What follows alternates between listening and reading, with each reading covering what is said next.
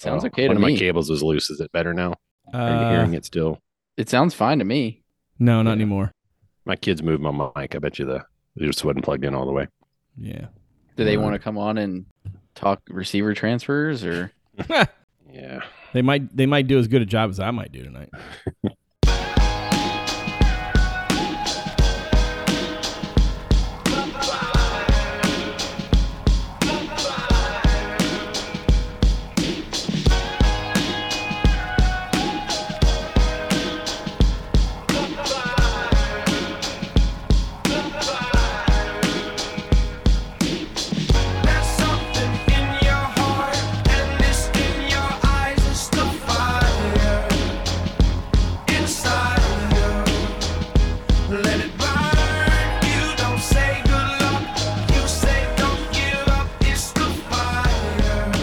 Welcome everyone to the CavsCorner.com podcast. CavsCorner.com, your source for Virginia sports. I am Brad Franklin, publisher of CavsCorner.com, coming to you live from the palatial Franklin Estates in the west end of Richmond, where it is Wednesday, December the seventh. The uh, the year that is 2022 is almost over. It's winding down um, slowly but surely.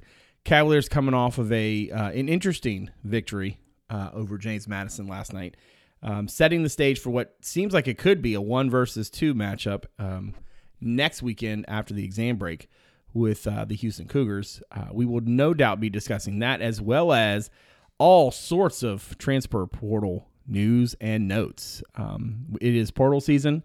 I'm lucky that that that both of my uh, co-hosts on this show are actually still here. That they're not having disappeared in the portal. Before we get started, let's go around and introduce the aforementioned um, co-host uh, up in Fishersville, um, board moderator du jour. David Spence is on the program. How's it going, my friend? Good. I appreciate that very smooth introduction tonight. Um, taking a break from all my uh, Twitter sleuthing on the transfer portal to uh to record this podcast. But HooDaves on the board at HooDaves on Twitter. And in Charlottesville, editor in chief Justin Ferber is also on this here program. How's it going, my dude? now that was a smooth intro right there. Um at Justin underscore Ferber on Twitter. Why uh, Cavs Corner on Twitter, Cavs underscore corner, great place for the in-game updates, the content items, and the occasional witty banter. Why does this give Brad crap night? What did I do? Why? What? don't what? know. Why? We, there's so many transfer portal jokes out there, and you guys both decided to focus on me. And you're. I figured Ferber had a good one, so I didn't want to ruin it. So, Yeah. So you- Well, I was about mine. Mine was gonna be um right before we just like right before Brad says welcome everyone. Like a thing pops up on the screen that says he's recording, and I wanted to be like, wait, you record these? Like these go out? this is heard by people. And yes, Yeah. it is. And, and we're and we're we're like the elf on the shelf, man. We're we're listening, uh, or we're watching. Wow, I really messed that joke up. Um, all right. Speaking of watching, um, Cavaliers get that. Like I said, the uh, it was not exactly a pretty game. 55-50 over James Madison last evening. Um, Kihei Clark had 18. Jayden Gardner had 14. Ryan Dunn had probably the two most important um, offensive plays, or the biggest plays maybe uh, of the game, um, despite only scoring four whole points.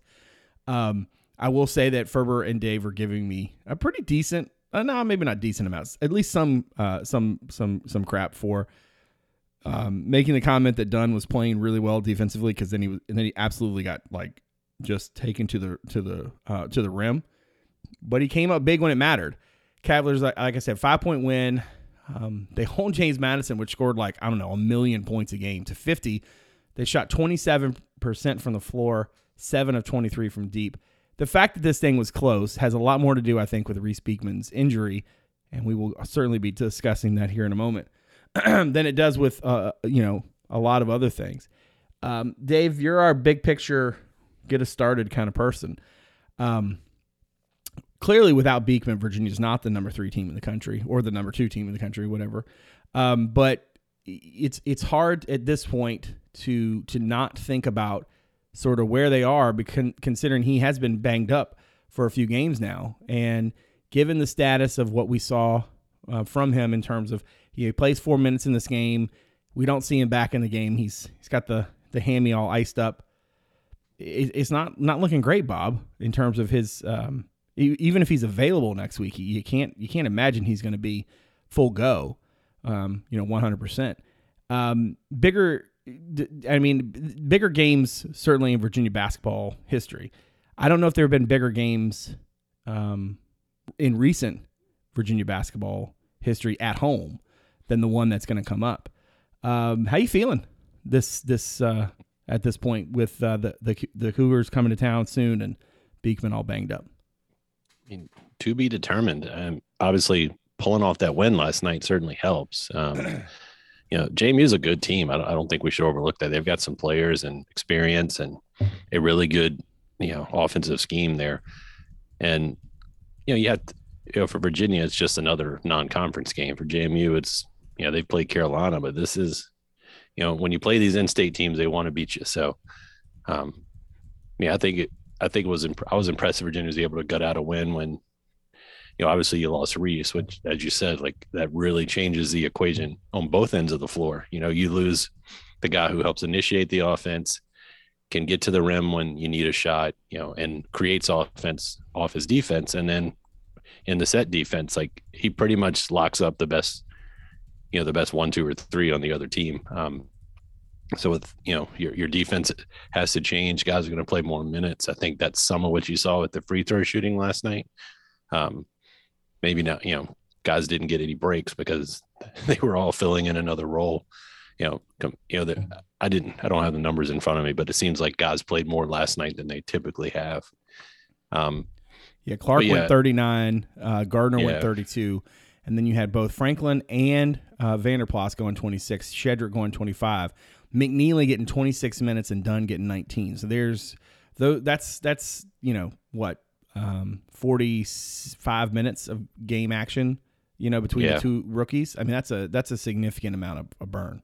Yeah, and then Clark is obviously, you know, he plays a lot of minutes. Um, not as many this year as last year, but you know, going back to that simple thing, like you know, he doesn't have Reese on. You know, he's got to play even harder on the defensive end without Reese there. So, um, but yeah, I mean, I thought it was a good effort. Obviously, Dunn gave you some big moments, but as far as where's the team, you know, it, it all depends on Reese.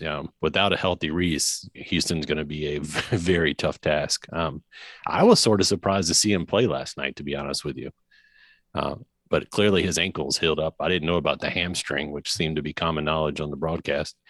But um, you know, that's luckily he's got a little bit of a spell, you know, to to heal up. And then, you know, Shedrick Shedrick's probably in concussion protocol, man. Don't mean to make light of it, but he's getting hit in the head every time they play. Um, it's I'm trying to think of another player who's been hit that much. I feel like there was someone like that at one point, um, but I can't remember who it was. But yeah, I mean, look, I think last at points last night it felt like last year's team because guys were kind of kind of figure out where they fit with the different pieces on the floor. Um, you didn't see the confidence from Franklin that you've seen when he's playing well. I thought even BVP was afraid to take shots at Tom's. Um, so yeah, that. I mean, I guess that's to be expected if you lose a leader in the middle of a game, but yeah, it, it's all gonna. Without Reese, it's a different different team. Period. I mean, that's not a surprise. Yeah, I don't think you're you're you're breaking any news on that one, but I think it is it's certainly worth discussing Ferber because not only is it a function of, you know, without Beekman, you know, they don't have as many good players. I mean, that's certainly a, a real, you know, concern for any team, no matter who you're playing, right? But given the way that he sort of fits in and the way the pieces, I don't want to say they fit around him per se, because I think the duties he shares with Kihei, um, you know, that's a that's a significant sort of um, that's a significant sort of um, stone in the wall, so to speak, of how this whole thing is built. But man, it it's hard to envision other dudes all of a sudden because when they when you haven't gotten that sort of early season time together, um, it, it's hard to just manufacture it out of nowhere. And we've seen plenty of Virginia teams, you know, try to do that early in the season and struggle, right? This group, because they played together, you know, not just before, but also in um, in the foreign trip and everything, um, you know, they didn't have the same sort of like early season getting to know each other issues, right? Like these dudes fit well together. Guys had already kind of really nice defined roles. Um, you know, you, you sort of you sort of got the sense that these dudes understood the way it was supposed to look, and now you got some some younger kids who are getting a lot of burn, You're having Kihei having to create a lot off the bounce when he hasn't had to do as much of that this season because of Beekman and his play. You're you're seeing Gardner and- and BVP having to sort of contribute, not necessarily at a higher clip, but maybe more um, in terms of like um, being almost like ball dominant, right? The ball has to come into you, and you got to figure out to take a shot, as opposed to a guy can sort of get get paint touches and, and get you a better look. Um, overall, Ferber, what's your general sense? I mean, obviously, losing Beekman for any extended period of time, be it one game or however many, is a significant thing for UVA. But what did you think of the the guys last night, and how do you feel like uh, things project after this exam break? Yeah, I mean, it's easy to kind of see positives and negatives. Um, I will say, like, the game was 55 50, and, and JMU certainly didn't shoot the ball well throughout the game. I mean, the only reason it was really close on their end is because enough of their made field goals were threes um, to kind of keep them in it. Um, I thought they they had a good game plan too of just trying to get in the lane in the second half and try to generate some fouls and get easy baskets, and they did that. Um, but you know, the main reason I think the game was close, besides the Beekman injury, was free throws. UVA left like way too many points out there, um, and you hope that that's just an anomaly, right? And you move on. But ultimately, you know, there was. I think it was good for the team to to have the younger guys get those minutes, even if it kind of like you know was a little bit nervy, you know, in the second half. You know, you, it, at that time you're like, I wish Reese could just play, and these guys didn't have to get these minutes, but um I mean, you hope that you know with Reese's the injury that Reese has, like he you know is back to his normal self soon enough. Um, it's I think great time to have ten days off or whatever, right? So he can kind of rest it up and hopefully be good to go soon.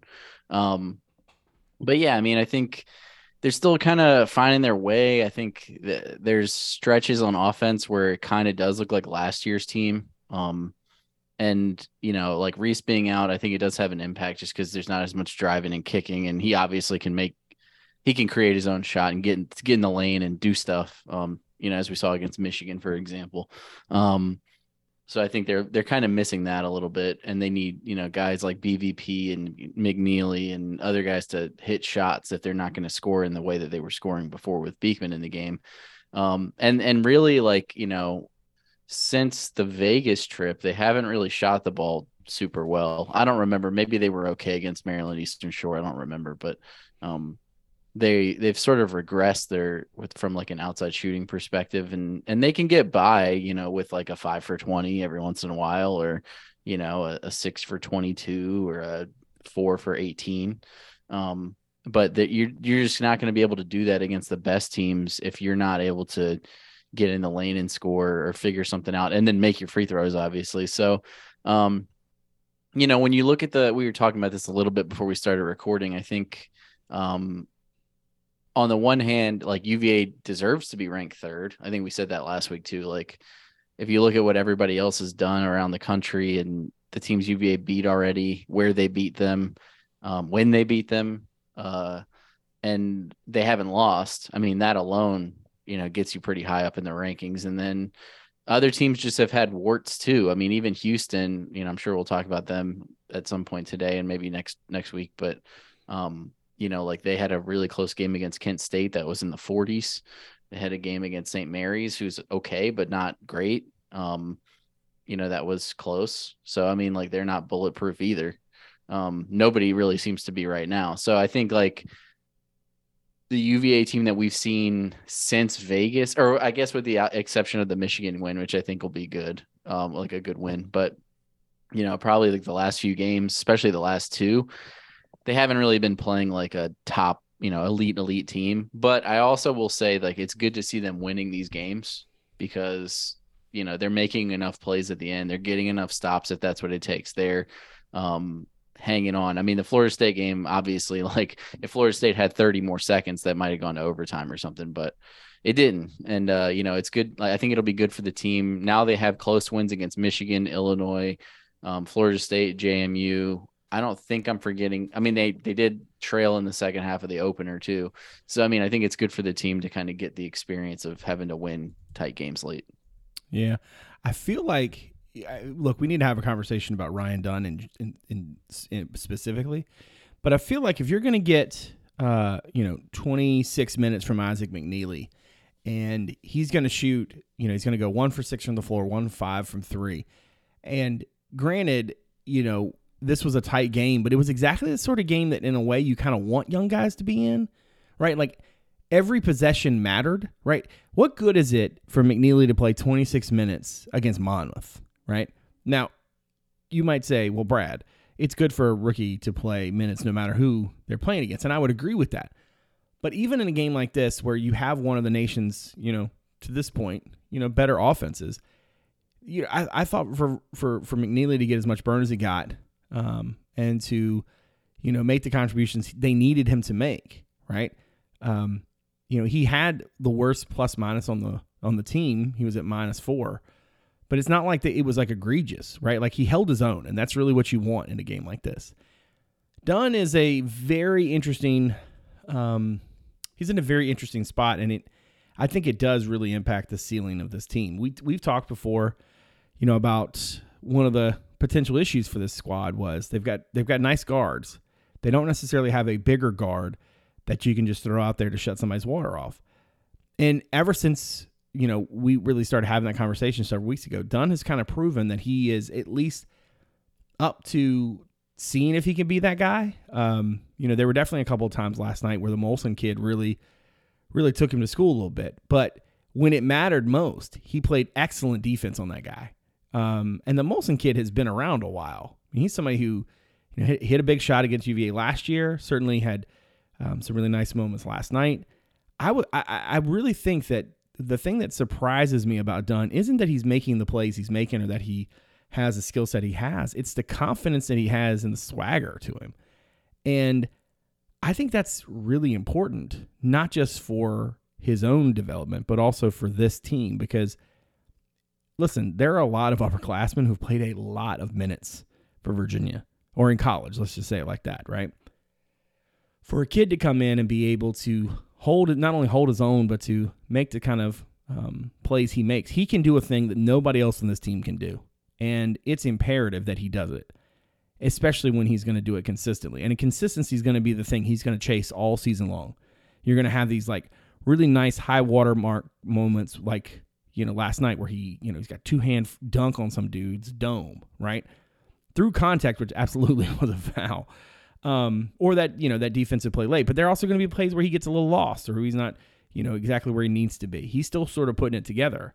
Um, but man, this team is a this is a very different team. Just as important, I think, as the Beekman injury is, and, and absolutely, I think, is the story right now for Virginia basketball.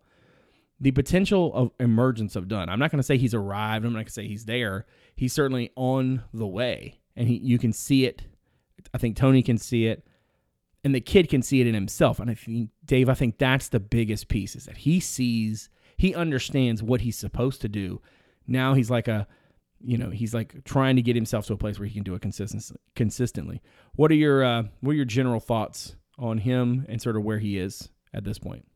Yeah, I mean, he looks like a kid. I think we've talked about it here, but I, you know, he looks like a kid who's grown a lot and hasn't, you know, his strength hasn't caught quite up, hasn't caught up to his frame yet. Um, you know, a guy probably five or six years ago would be redshirted just because of the potential he could have with the year in the weight room. But you know, a new Tom, new, different team.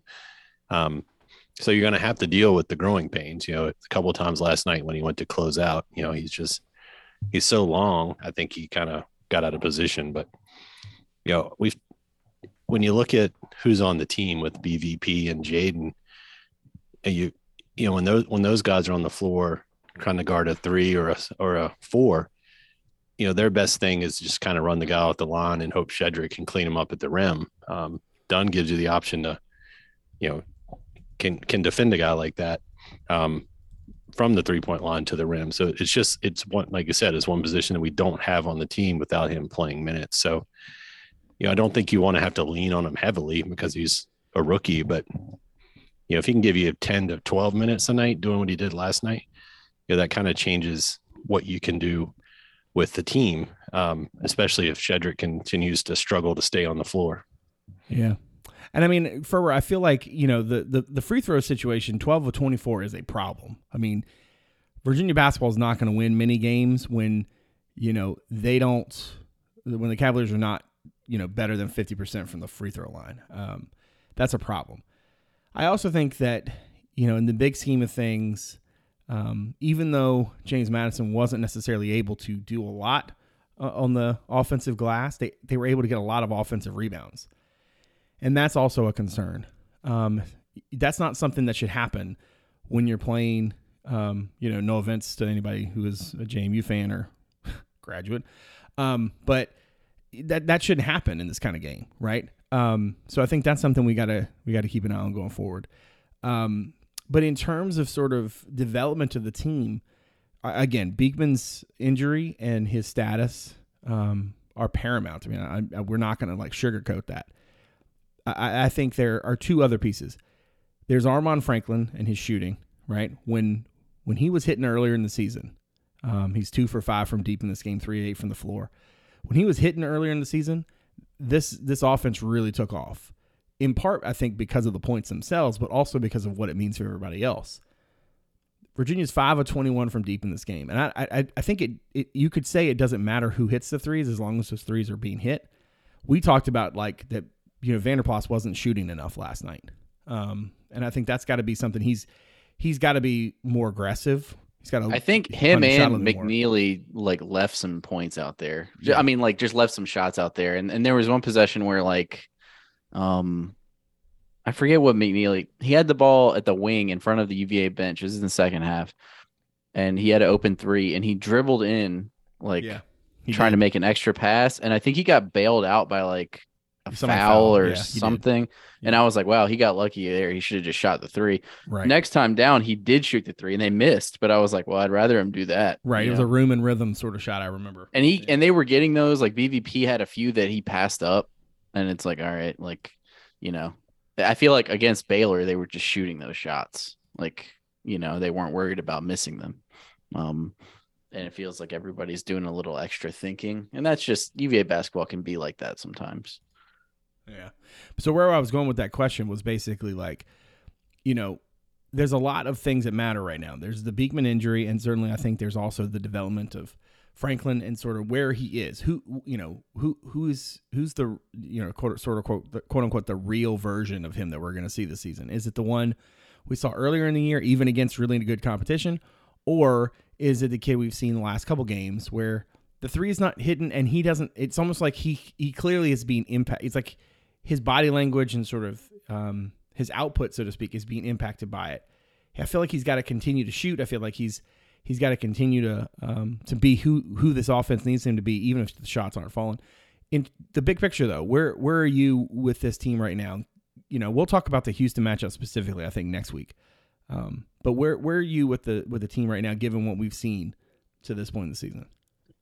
Um, I mean, like, I don't want to just throw the giant caveat in there that Reese's health is the most important thing, but I mean, it does change his trajectory. And I mean, like, I'm not a doctor, but I feel like that kind of injury, he should be back reasonably soon. Like, you never know, but like, it didn't. It, he seemed to be in pretty good spirits last night, you know. And if they pulled him out of a game against Duke, it's like a little different because then it's like, oh, okay, he's like really hurt. Um, you know, I think assuming he gets back reasonably soon, um, you know, I, I I'm encouraged by where they are. Uh, I think it was nice to see them get some stops when they needed to. Um, in this game, I mean, like you mentioned, JMU, pretty prolific scoring team. I didn't feel like uh, there's been games in the past where like um, you know, you're there, especially where we sit, Brad. You can kind of just see the court well. There's been games in the past, you know, other seasons or even this season where like they're getting away with teams just missing shots, right? Right, And that's part yeah. of basketball. Teams just Yeah. miss shots. Um, and it's like, oh, the ball's moving really well, and that team just can't hit a three or whatever. This game didn't really feel like that. You know, it felt more like JMU wasn't getting good looks, or they were like going to secondary looks to try to score. Um, and and I think like how they played in this game, and then for most of the Florida State game, obviously Florida State kind of got it got it going at the end, but th- th- that's just how they are. We didn't talk about that game much, but man, like I, if UVA never had to play them again, like is so as JMU you could say the same thing really. Um, but Yeah. I mean like Florida State is so frustrating, like in a number of ways. But yeah, I mean I, I'm I'm encouraged. You're never going to complain about being eight and zero, right? So like I think if nothing else, they've like I I think about the team uh two years ago, the team during the COVID season, um, that they started off pretty good. They had the loss to San Francisco, um, and then they hit that like rut in the middle of ACC play, and then they worked their way out of it. Right, Right. They were struggling to score. I think this team is very capable of having a similar sort of rut. You know, where it's like they're going to have some moments in January where it's like the ball is just not going in. Yeah. Um, and we've seen that this team doesn't really have like an alpha scorer. So, and that can be a good thing. And, and I was going to write something for either end of this week or early next week about Tony kind of said last night, he's like, this is the most team team that he's had, like the Right. most like unselfish team like team where there's not like a guy or two guys that you have to lean on. I think that can be a really good thing for this team. You have different guys on different nights and they can beat you in a lot of different ways and they can play matchups differently. And it's they're going to be hard to beat because of their depth. But I also think sometimes it can be a negative because you don't have a guy that can just be like, screw this, it's not working. I'm just going to go get it, you know? Yeah. Um, and I don't know that they have that guy, and I don't mean that as like a criticism, but I think there will be some games where they've kind they're it's going to be a little rougher. But I think the fact that they've done such a nice job, kind of like padding their resume and getting some big wins and winning some close games, I think that stuff will pay off when it comes time to like seed them, and then also just like for experience when the team needs to win some tight games, maybe games against teams in the league that they shouldn't be in tight games with. Um, Yeah. you know, you're always going to play those. I think the experience will pay off, but they're still a work in progress, like every other team in the country, right? I mean, like everybody. I don't think there's any like, you know, K- uh, Kentucky from 2015 type team out there right now. Yeah. To Ferber's point, in in um, the COVID year, they they lost that second game to San Francisco. They win three in a row. Then they get just pummeled by Gonzaga before they win seven eh, conference games in a row. Um, and I mean, and you would have thought, you know, after they beat Syracuse 81-58, that this thing was going to roll. They're 11 and 2. They were in a really good spot. Um, you know, they finished the season 18 and 7. And they had like a four game losing streak or something in there, right? Or like yeah, they something lost where to, it, yeah, they lost they lost to like State a Duke. bad NC State team, like Yeah, they lost to Florida State, Duke, and then NC State in a row. Two of them on the road, and then And Duke NC was State bad. And Du- yeah, Duke was 36th in uh, KenPom that year. and they were like 13 and 14 or something. yeah, it was rough on the it was season. A, it was a rough go of it. Uh, last thing on the hoops front before we switch over to um, the transfer portal. I mean, listen. At the end of the day, wins, winning is fun, right? And I, I certainly don't want to make it seem like we're like uh, unhappy or anything. I just think that you know when you start talking about a team that is you know third in the nation and stuff, especially with the matchup coming up, Dave, that they they've got, it, it's hard not to look at the big picture and think like, okay, what are some of the issues? What are some of the potential speed bumps? Like, where are the problems? Obviously, Beekman's health is is is priority number one. They got to get him back, and he's got to be at least some semblance of himself. What's what's next on your list? What what are the things? What are the things that are um, concerning to you? Um, with you know, I mean, look, they're going to play Houston, then they get to go to Miami. They're going to close out their non-conference slate with Albany.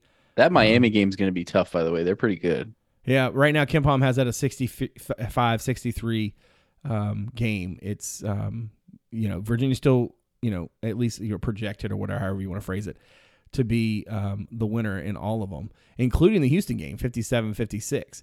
But that's a 56% um, win win win probability or however you want to phrase it. But anyway, Dave, in terms of the other things beyond Beekman's health, what are the things that concern you the most with the the the change in the calendar and everything coming up? I mean, probably the same thing every team in America is worried about. You know, the three ball is such a big part of the game. Um, so you've got you you've got to be able to make them. Um, and you mentioned Franklin and struggling. Um, you know, if, you can get, it doesn't have to be him every night, but you know he needs to keep that confidence to take the shot. And I think that goes for every guy on the team. Like, you know, whether it's McNeely, BVP, um, Franklin, heck, even Kihei and Reese. Like, if you get an open three, shoot it with confidence because they're all decent shooters. They just seem to get in their heads at times. Um, but yeah, I'd say the second probably, you know, Reese's health and then Shedrick just whatever it takes. Like he's got to stay on the floor because it changes the team defensively quite a bit.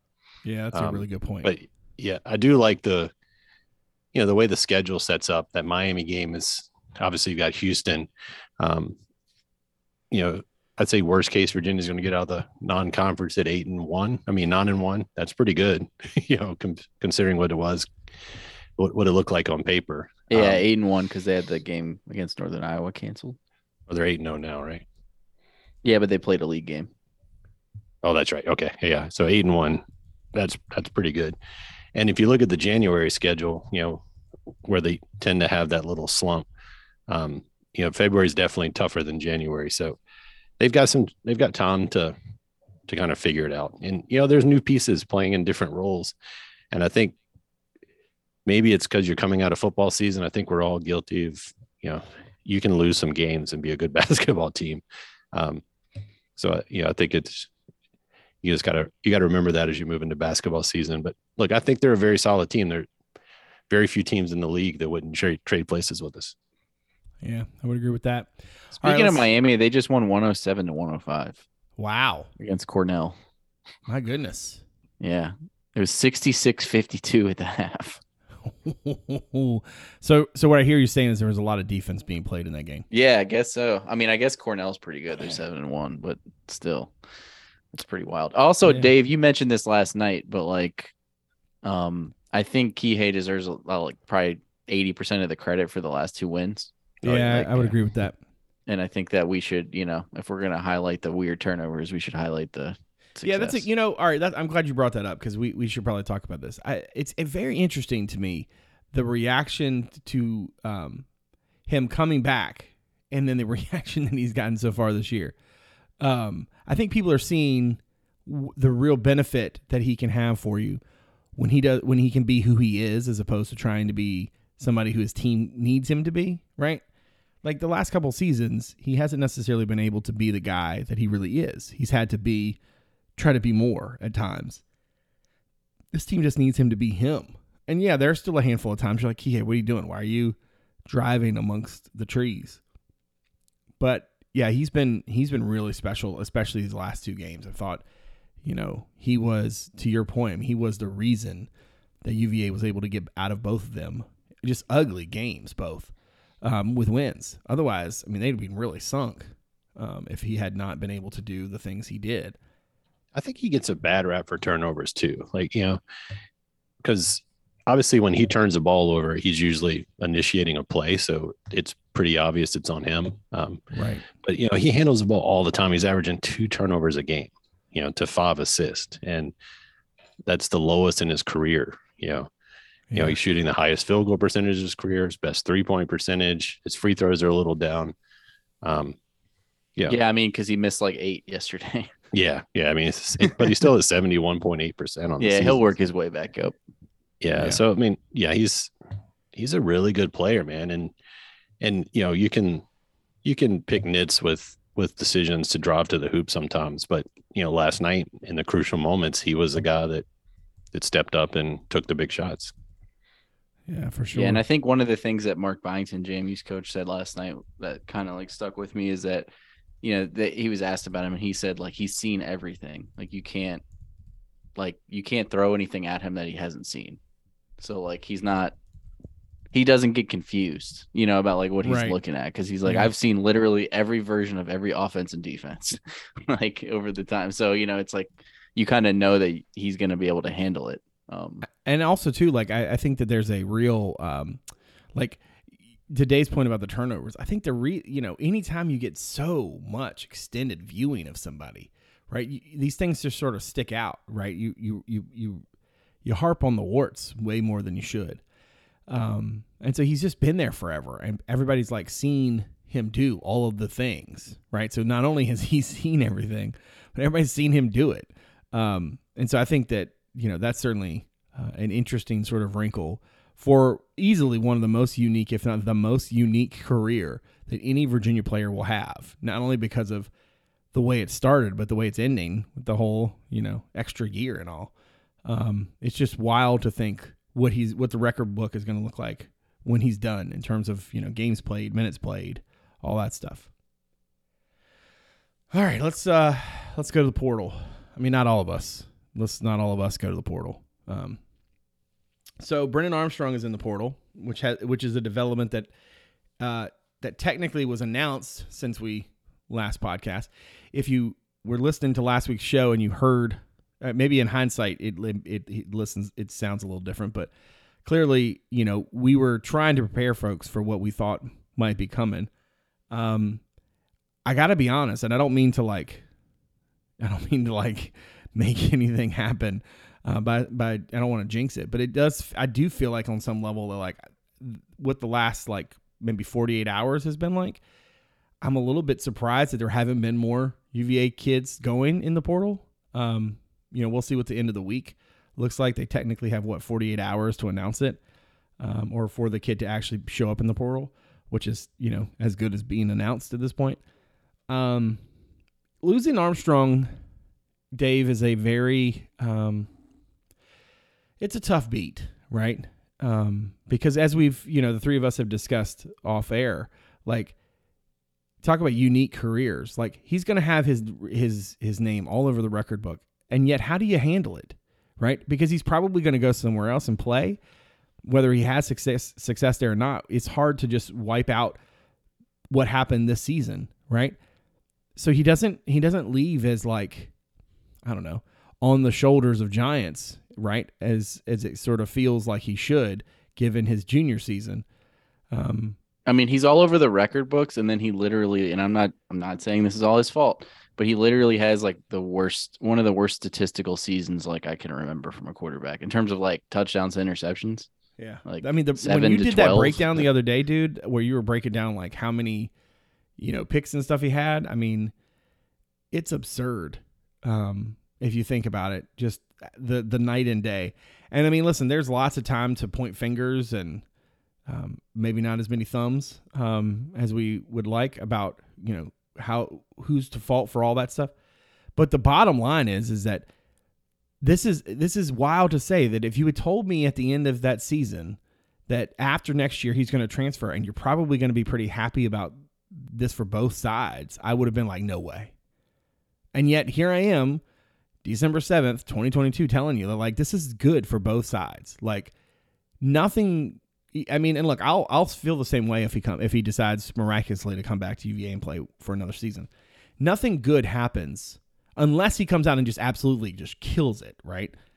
Nothing good happens if he plays in Virginia jersey again. Because all it will be is just a constant and total like angst parade. Everybody will be on edge. And at the in at the smallest sight of any sort of mistake or a setback, everybody will still feel it. And the pressure that that kid would be under. I can't blame him for wanting to go somewhere else. And I can't blame the staff for maybe thinking that even if they got to take somebody who's green around the gills, you know what? Good. You know, like I feel like that's sort of where we are, Dave. Where are you? Yeah, I mean, you know, it, it's weird because I mean, I'm glad you said it. I was going to say like I don't want to talk too bad about anyone in the portal because they could change their mind and come back. Um, but the whole season kind of had a, you know, the Richmond game, the offense was clunky, but it scored points, and you're like, okay, they're going to figure this thing out, right? And then it just never happened. Um, you know, there was rarely any, you know, any um, back-to-back drives with offensive success the whole season. You know, you had minute, you know, a play here, a couple plays there, but it was just so bizarre. Um, and it was terrible because, you know, if you go back and listen to our, hopefully you'll delete it, our preseason um, prediction podcast. Like, I don't think anyone expected the offense to to struggle. Like, obviously, we're ridiculous optimists, but um, I mean, I thought even the offense stepped back. I didn't think it would step back even close to how far it actually stepped back. And maybe that's naive with the offensive line changes.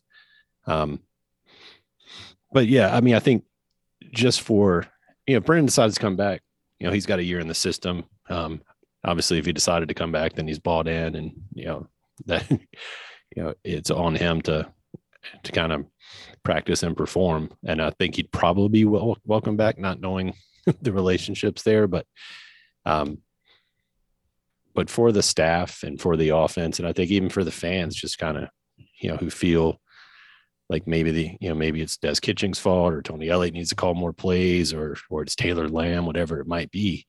Um, you know, I think if you're going to judge these guys fairly, um, they should have the quarterback they pick, and they get that chance now. Um, you know, there's no guarantee the Jay will be, you know, will stick with football either. So, could be a big turnover in the quarterback room, which, as we know, is pretty important for football. Um. Okay. A couple thoughts. First off, I, I feel like you know you can make an argument that he's got a year in the system. Man, I don't know if he's got a year in the system.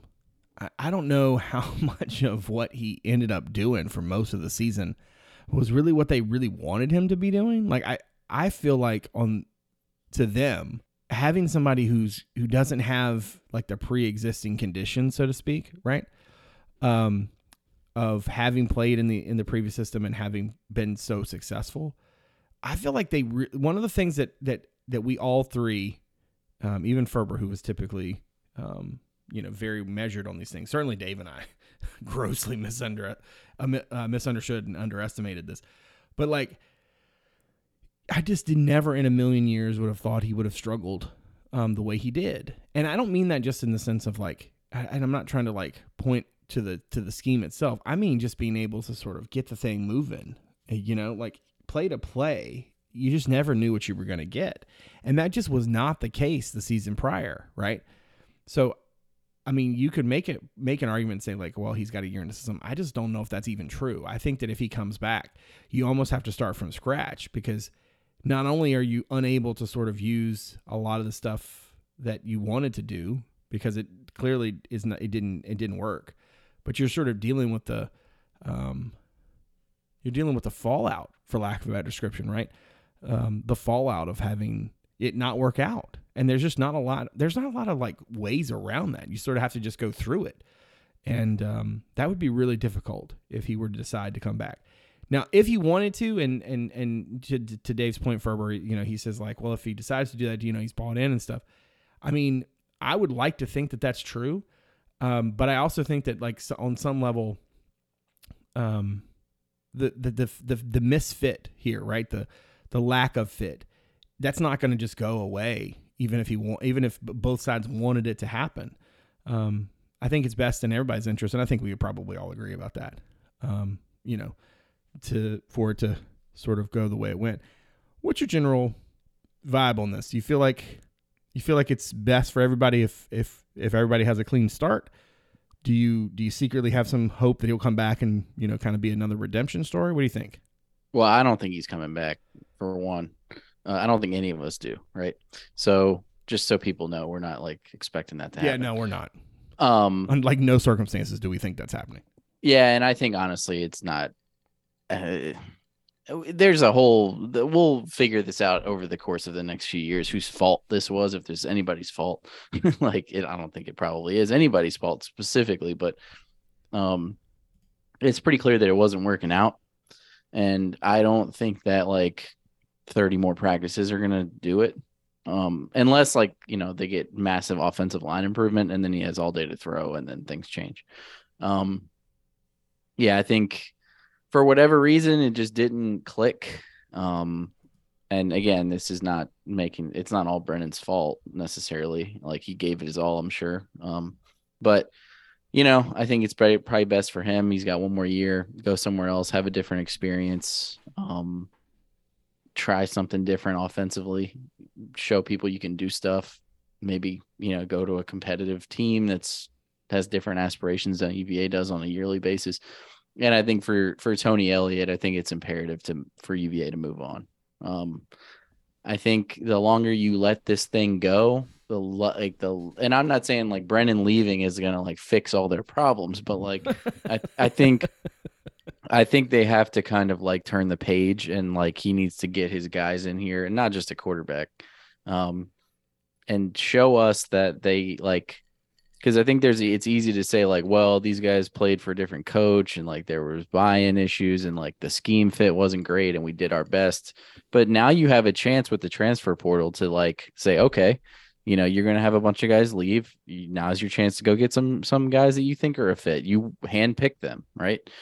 Handpick your quarterback. I mean, you obviously you can't make somebody come here, but like you're you're gonna have options. And I think like how they go about this and like what their plan is and um you know, uh, not just with this quarterback, but like what's your succession plan look like, right? Because I think that was one of the things that Broncos staff ended up doing well. I I think I don't know that it was as at least for a while, I don't know that it was some like genius plan that they came up with because like they didn't have Bryce or Brennan Armstrong like going into the last game of Benkert's last regular season. um, but they figured it out and it worked out, right? So Yeah, plan sometimes comes together. yeah, it came together late, but like this staff needs to figure out a way to make it come together. And I think that kind of starts with the change.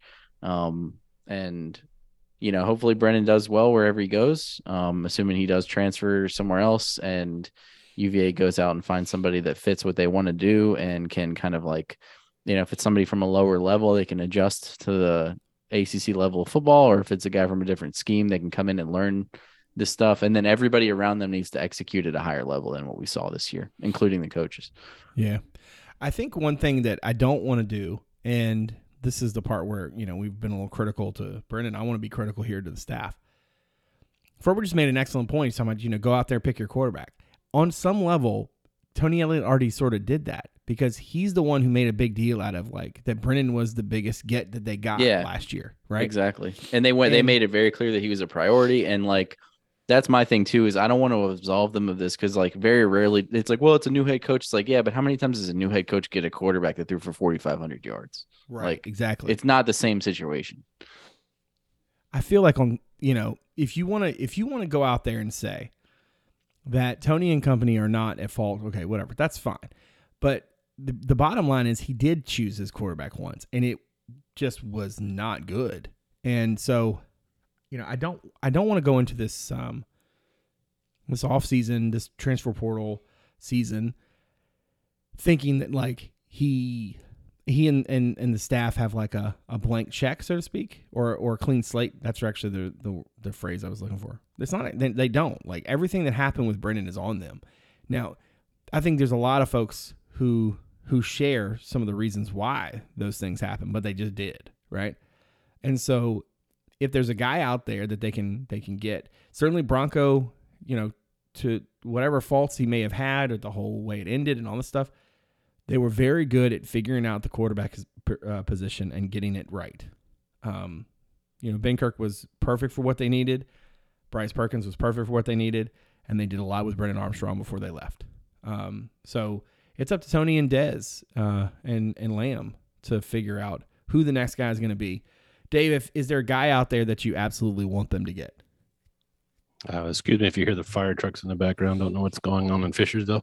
Um, anyway, the uh, there's several, you know, and yeah, I think we should mention like the pretty big ruling from the NCAA today, which I don't think any of us even considered as a possibility, um, which has kind of really changed the math with you know any of the the guys out of without eligibility being able to come back next year if they choose to. I don't know that they all will, but some probably will, and that especially on the defensive line could change the the needs quite a bit. Um, but obviously, quarterback, right?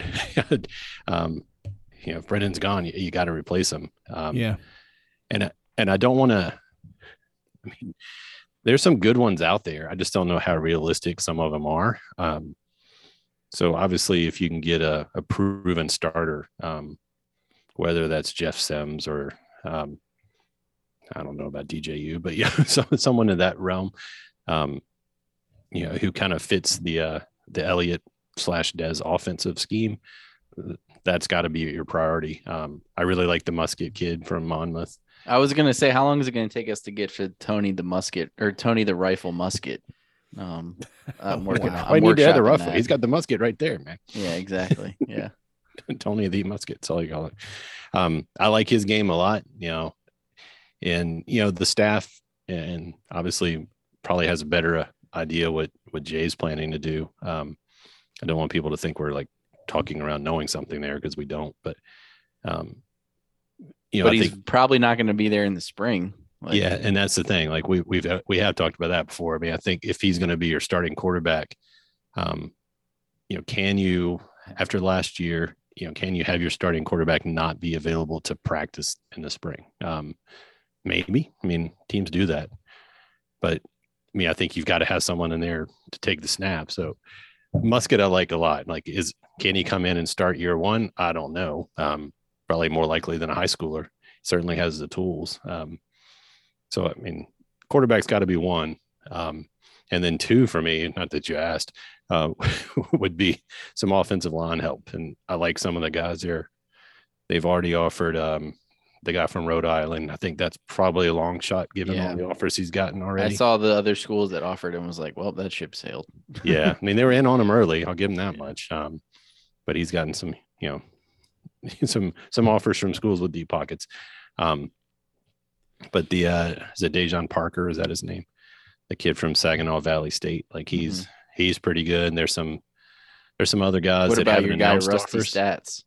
Rusty Staats. There's another guy, and like we don't know that he's got an offer because you know they don't all tweet their offers. Um, and then obviously, you know, wide receiver, you've you've got to come up with some stuff. So I I think that's how I'd prioritize it right now: quarterback, offensive line, wide receiver.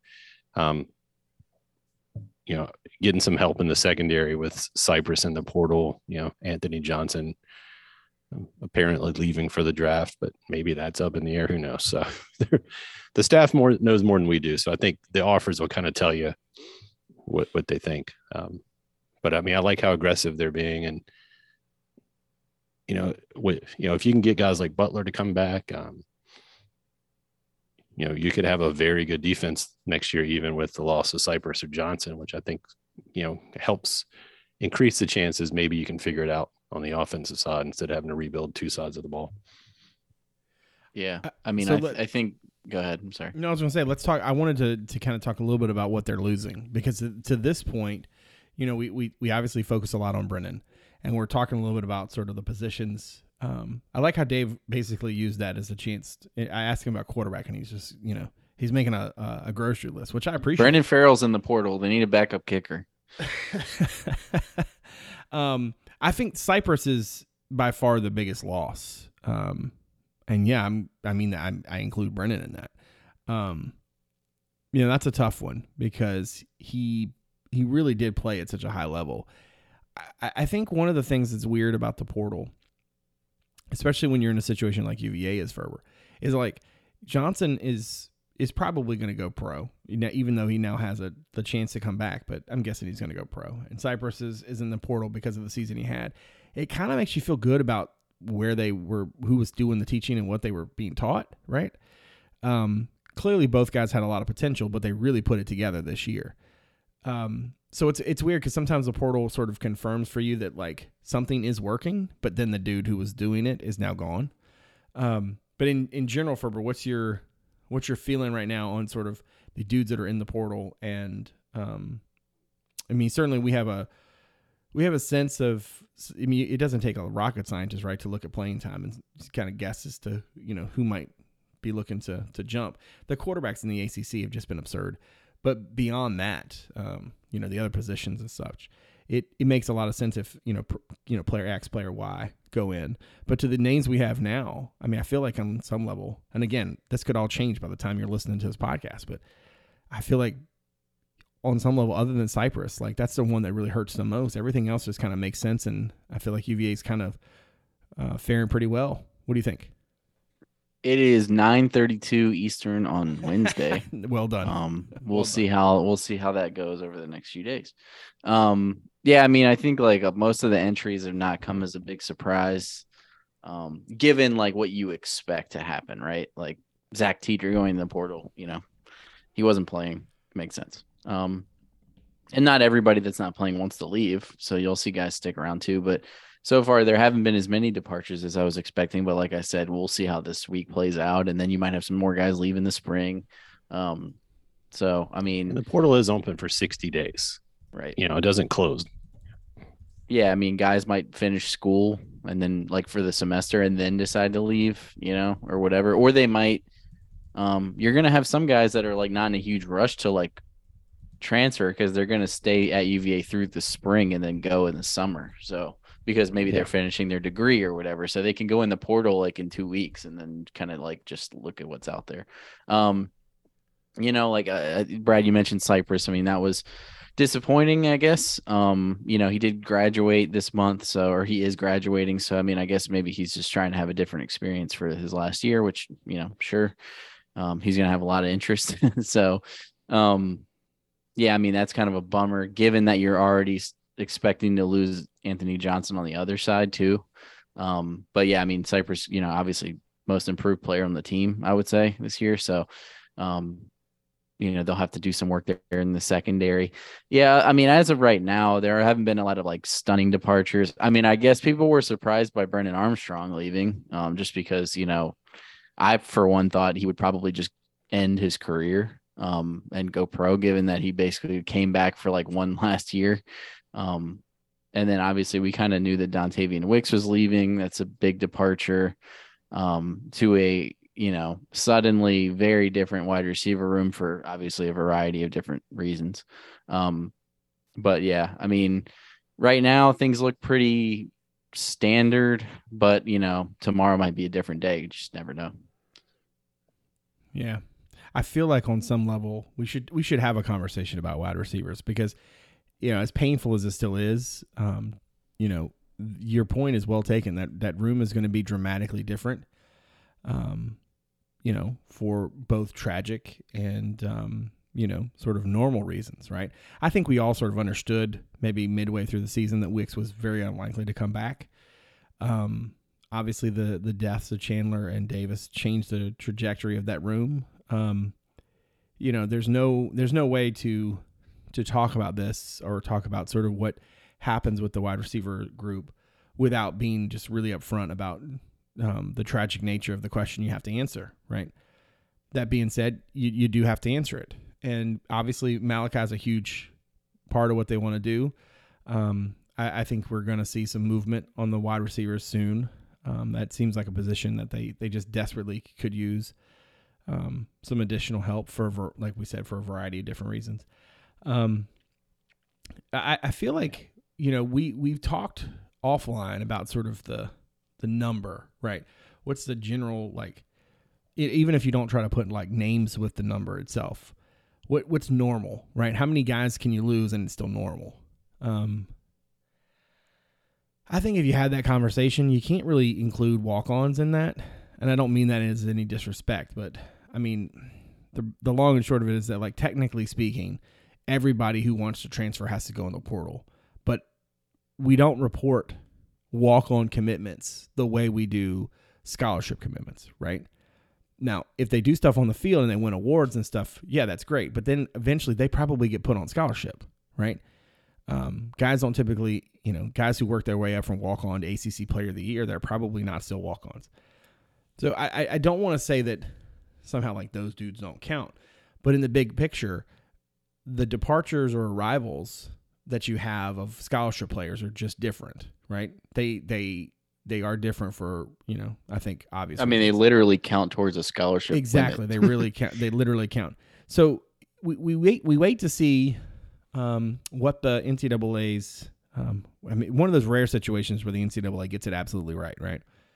We wait to see what the ncaa um, decision means right? If there are guys who really take advantage of it or and guys who don't um, certainly the you know early signing day is coming up real real soon and Virginia's trying to put together a recruiting class. I feel like, and this is um, probably a conversation for another day, but I feel like they, they really have to they- have to look at um, what when the early signing period starts. Um, I don't think it helps anybody for it to be where it currently is. I think they desperately need to move that probably earlier, summertime even, like something. It makes sense to have an early signing period. It does not make any sense for early signing period to essentially come in the midst of transfer portal season. Everything is up in the air right now. Um, and I feel really bad, honestly, for you know the traditional high school kids because you know you could go six months more, be committed, and everything changes because some dude decided to transfer and now your spot's gone. Um, but that that like I said, that's a conversation for a different day. The bottom line is is that Virginia's got a lot to figure out over the next few weeks, um, and I'm not really sure um, at this point that you that you can even like give a glimpse or give a forecast for like how it's going to shake out. They're going to get a quarterback, right? Somebody's going to say yes. The question is just like, who is that dude? What's his background? Um, and how does he fit? Ferber, you know, wrote a uh, a pretty good kind of explainer, not just on the dudes that are in the portal, but also sort of the situation on the ground. Um, and I'm not gonna lie, it's a little bleak, especially if Jay decides he, you know, wants to focus on baseball, which I think has to be considered as a very real potential development, if not likely, right? Certainly, nobody has is whispered in my ear and said, "Hey, Jay's gonna focus on baseball," but it it it, it is absolutely a a very real uh, possibility, and it and if that happens, man, the whole thing really does sort of teeter a little bit. Um, so you're, you know, there are certainly guys out there that I'm not very interested in. Muskett's probably the guy that I'm most interested in. Um, The rifle. the, the right. Um, I am. I, I I wish I could explain. I was telling somebody this today. Like I don't know. Like I'm not a big fan of like when people say like 300 percent. Um, you know, like you mean like it was all over the UVA football facility for years? yes, 400% was- Bug bugged me to death because you can't do more than 100. I'm sorry. So I don't know if you can say like you know you have negative um confidence or whatever. You know, because you get yourself into the same um, issue. Um, but you know, I, I I think that there the chances that UVA is not going to get somebody, you know, um, are extremely slim, right? The question is like, how does that person fit? Um, as we wrap up here, I'm going to give you both uh, a shot at answering this. How does Tony Elliott win this offseason? Uh, what, what what would need to happen in your opinion? And and if you want to just say for you as opposed to like the whole fan base because you can't account for everybody and all their you know their various points of view. But for your from your standpoint, what is what does Tony Elliott himself need out of this offseason?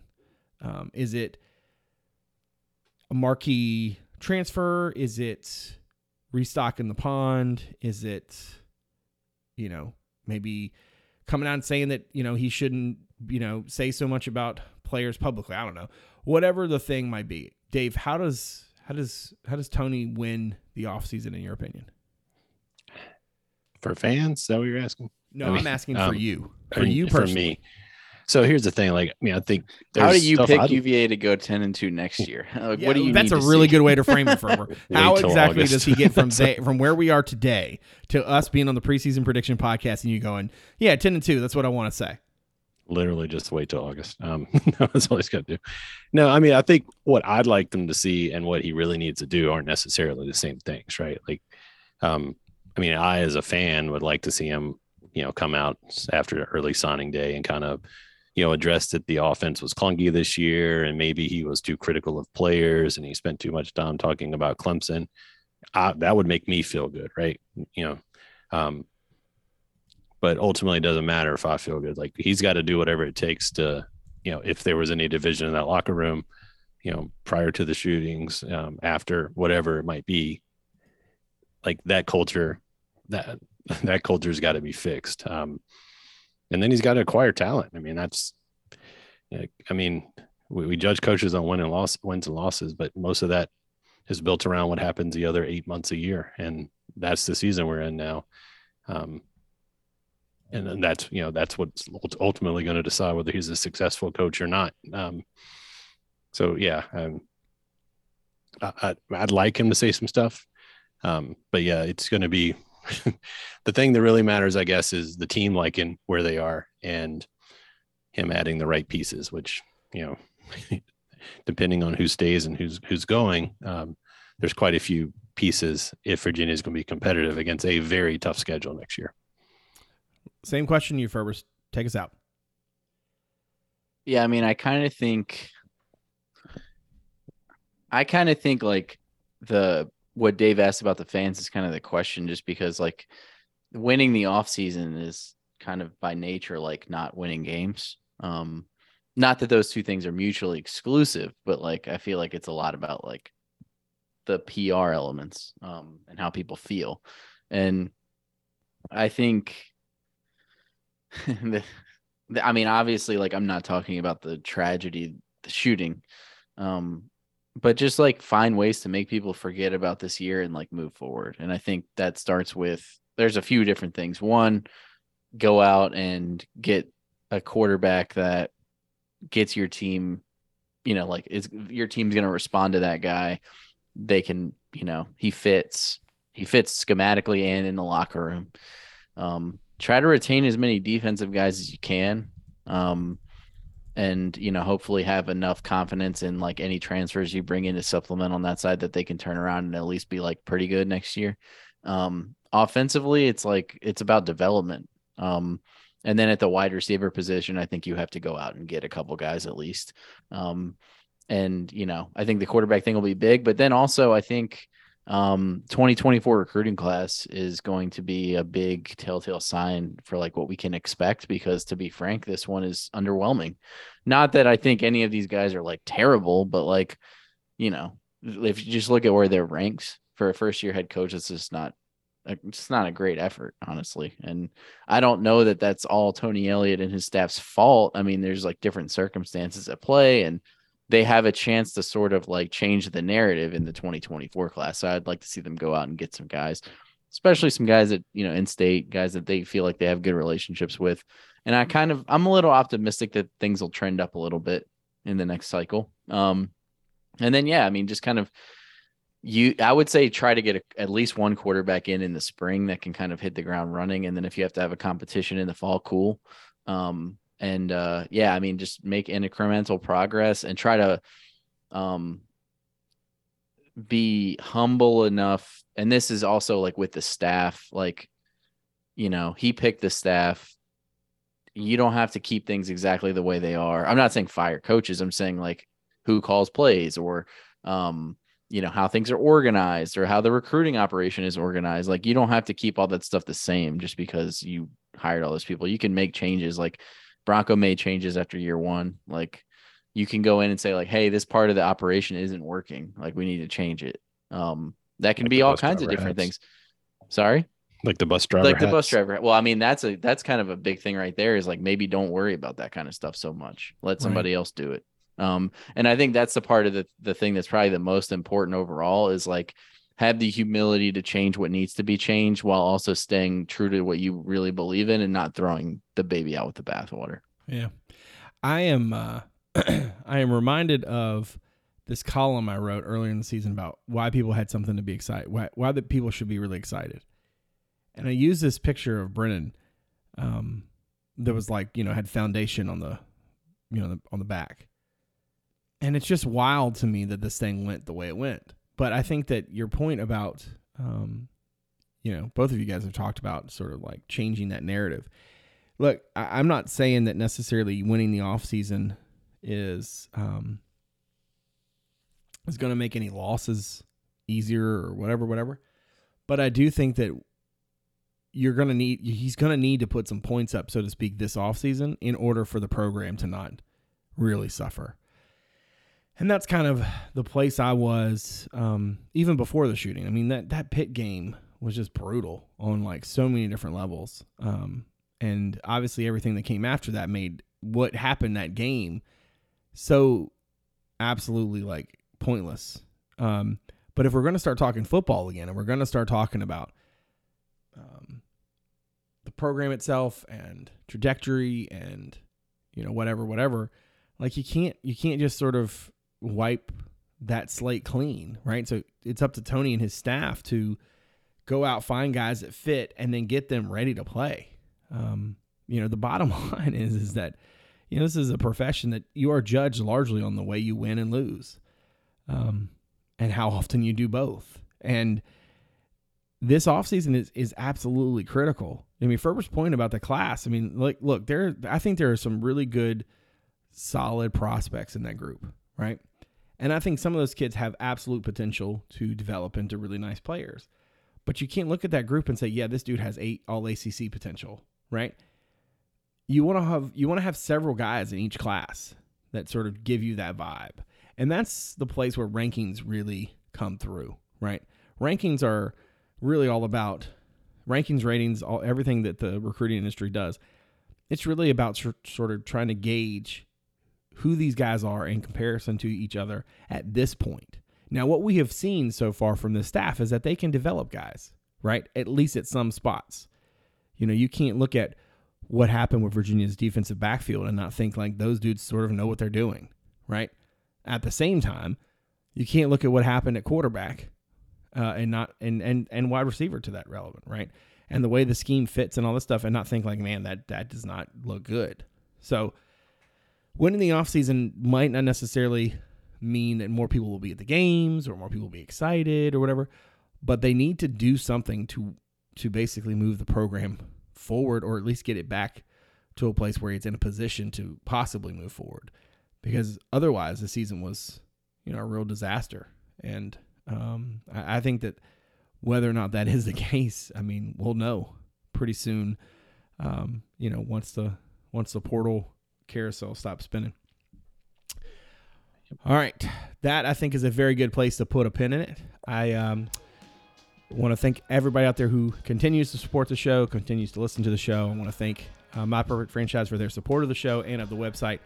Uh, and I think I want to um, also want to thank Dave and Ferber for being gracious their time as always. I very much appreciate all that they do. So for David Spence, Justin Ferber, I'm Brad Franklin, publisher of CavsCorner.com. Thanks for coming out. We'll see you soon.